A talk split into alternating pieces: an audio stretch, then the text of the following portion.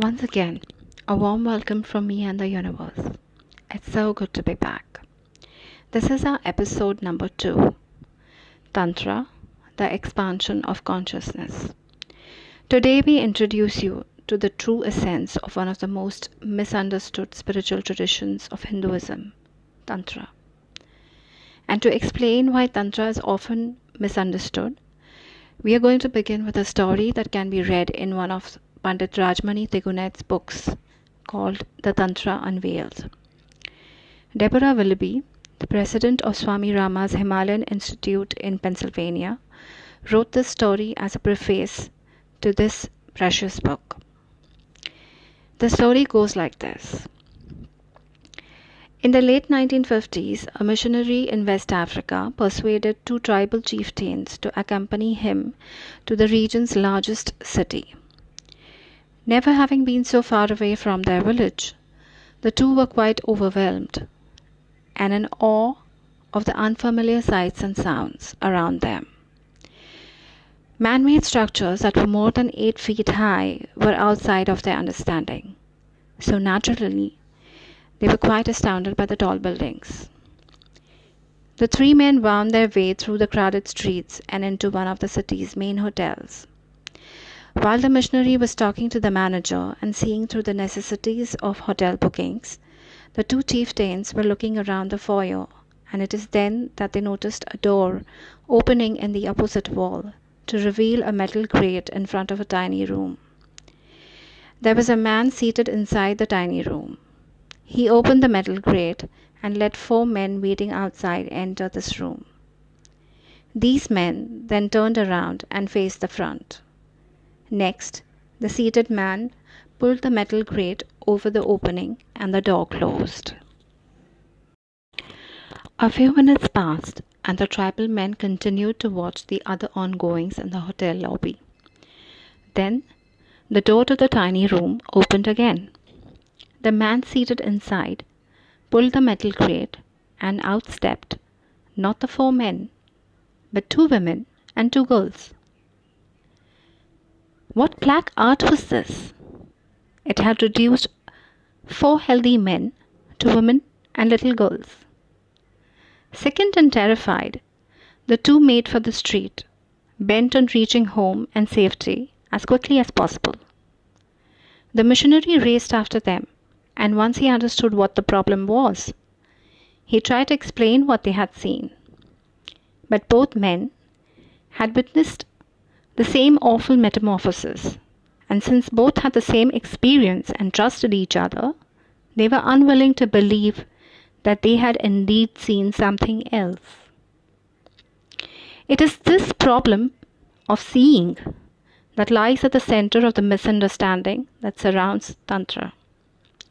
That is why, in India, when you utter the word Tantra, Indians tend to look at the spokesman for Tantra as someone to be avoided at all costs.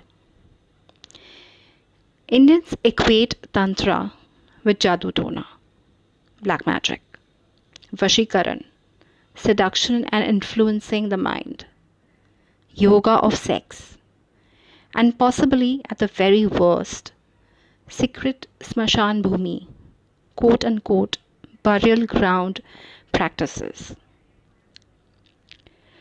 On the other hand, in case of the Westerners, if you type Tantra in Google, the first search results will direct you towards sites that will talk about sex, orgasmic sex, and how to have sex for hours without having consumed any kind of sexual wellness products.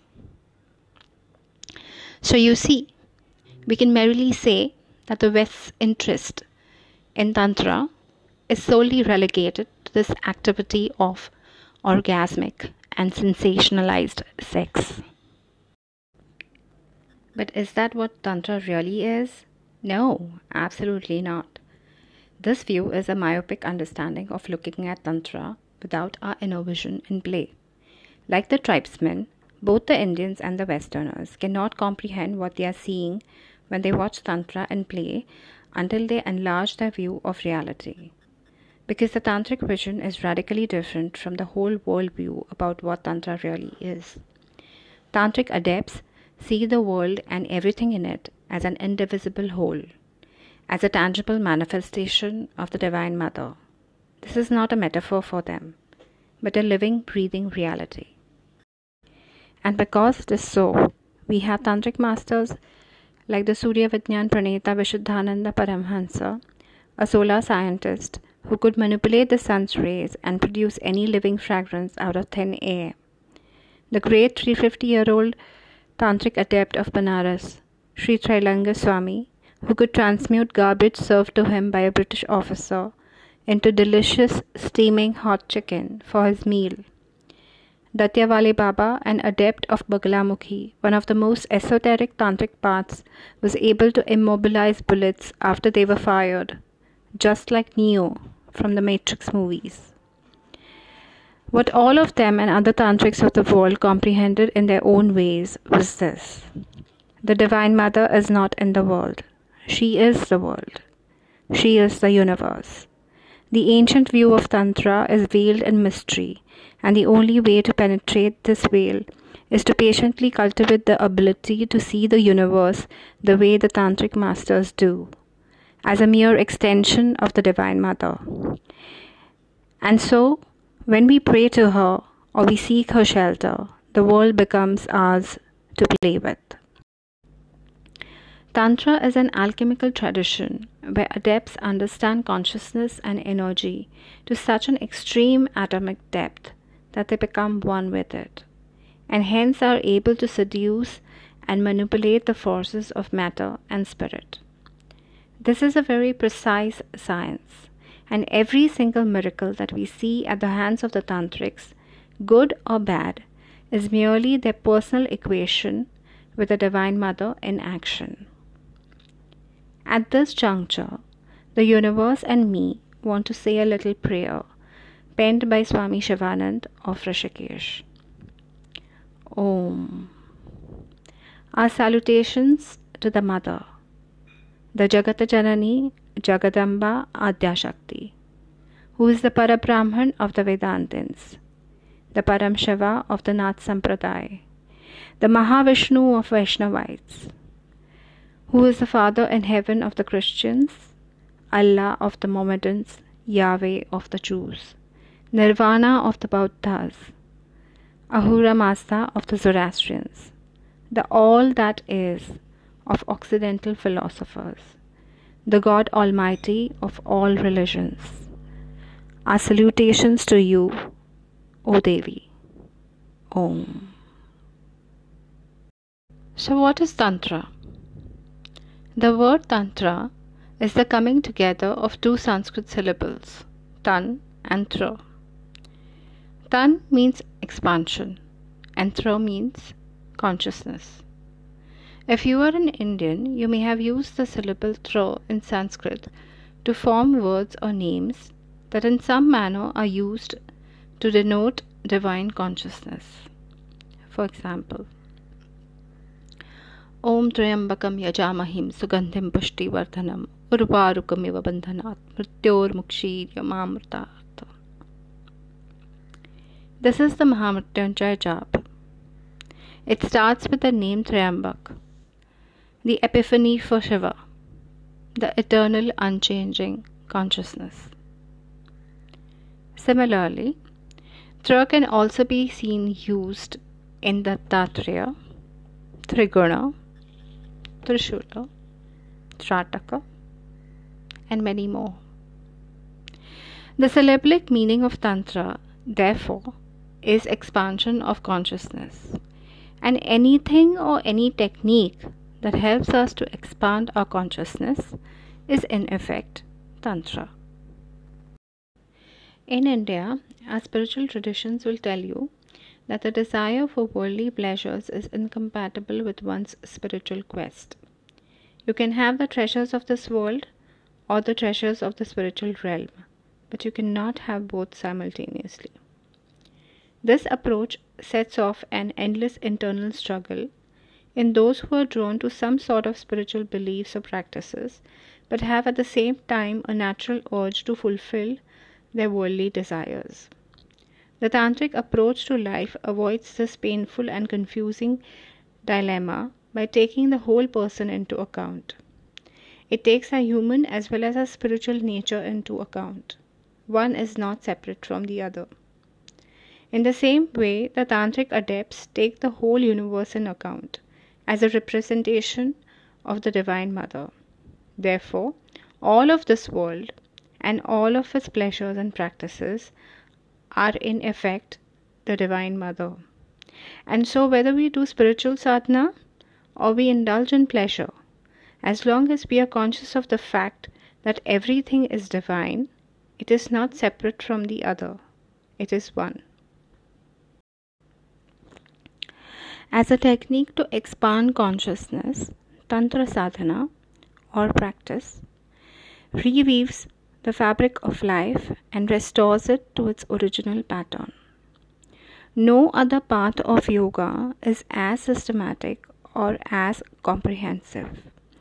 In fact, unbeknown to us, a lot many of our simple everyday Indian rituals are actually tantric in nature. This is because the actions that we take up while conducting these rituals all help to expand our consciousness. They help us vibrate higher. They help us alchemically increase the punya and the prarabdha. The punya being our goodness quotient, and prarabdha being the karma that we carry forward to the next lifetime. They purify our body's capacity to hold more prana, which is essentially the biochemical composition that makes up consciousness. This all means that all those profound practices of Hatha Yoga, pranayam, mudras, daily rituals, Kundalini Yoga, Nada Yoga, mantra, yantra, mandala, visualization of deities, alchemy, Ayurveda, astrology and hundreds of esoteric techniques that may involve making worldly and spiritual prosperity a possibility. They all have their core essence blended perfectly in tantric disciplines. This is because all these are practices that help us to expand our consciousness. We take birth in a human body to transcend from the earthly plane, which is a three dimensional construct, to the higher dimensions of the universe. Tantra allows us to make that leap. How does it do this? Tantra realizes that the key to success is Shakti. Mahadevi, Maheshwari, Parashakti. She is the supreme Shakti or the power of the supreme being. She is the creatrix of the universe. The goddesses Durga, Tripura Sundari, Lalita, Rajarajeshwari are all forms of Parashakti or that Mula Prakriti, meaning that original nature.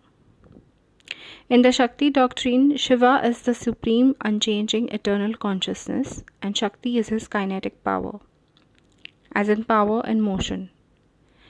So Shiva is Shunya, the void, the nothing, and the universe is his power in motion. Hence, the universe in its manifestation as we know it is Shakti.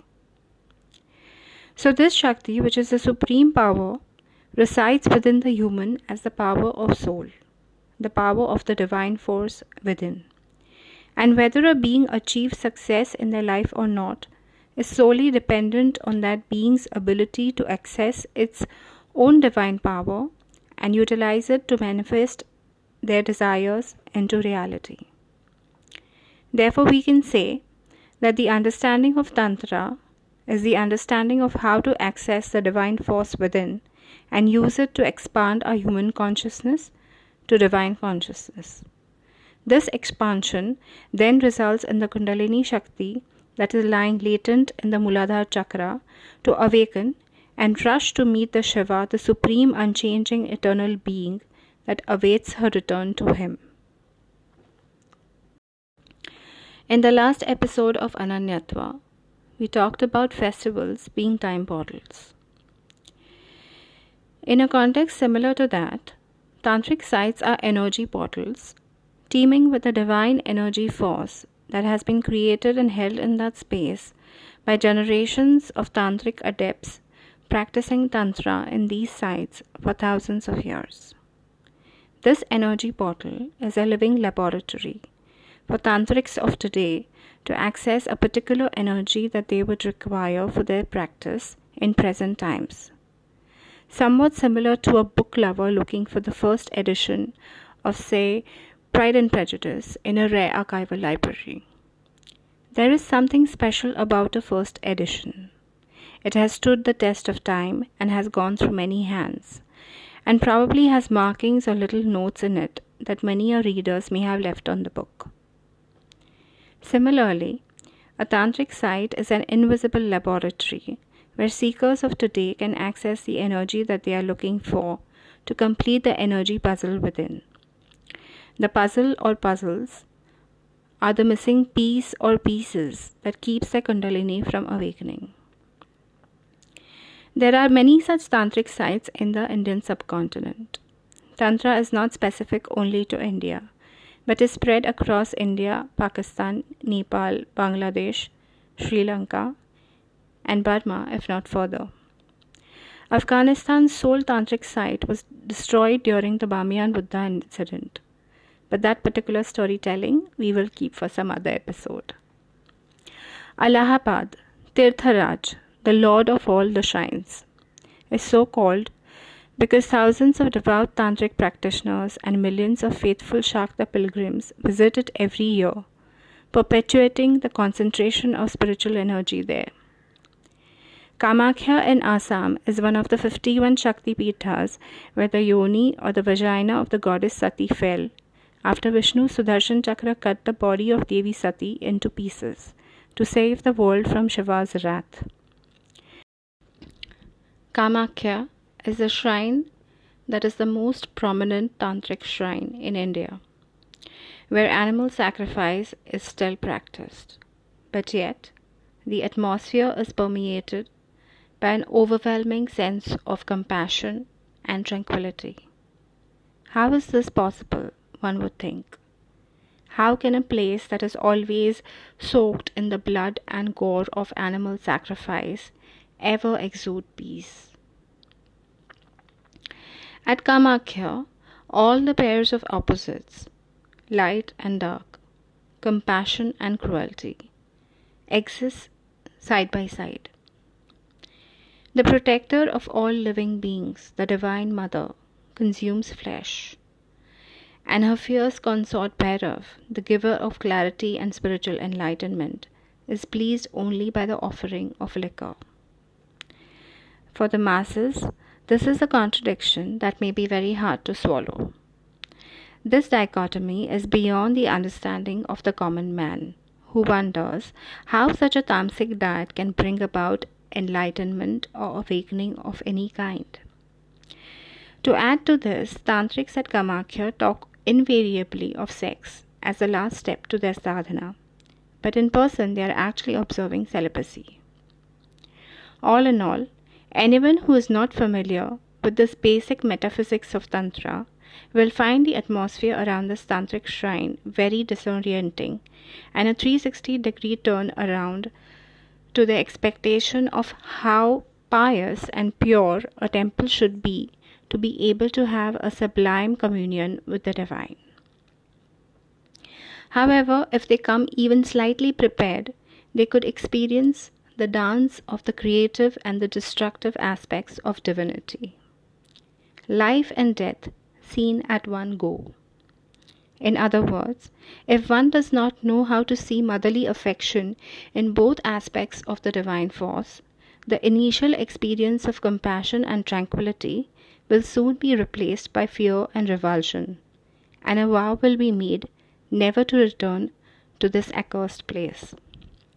Hence, as mentioned at the beginning of this podcast, the problem and the misunderstanding of Tantra lies in being unable to see reality as it really is.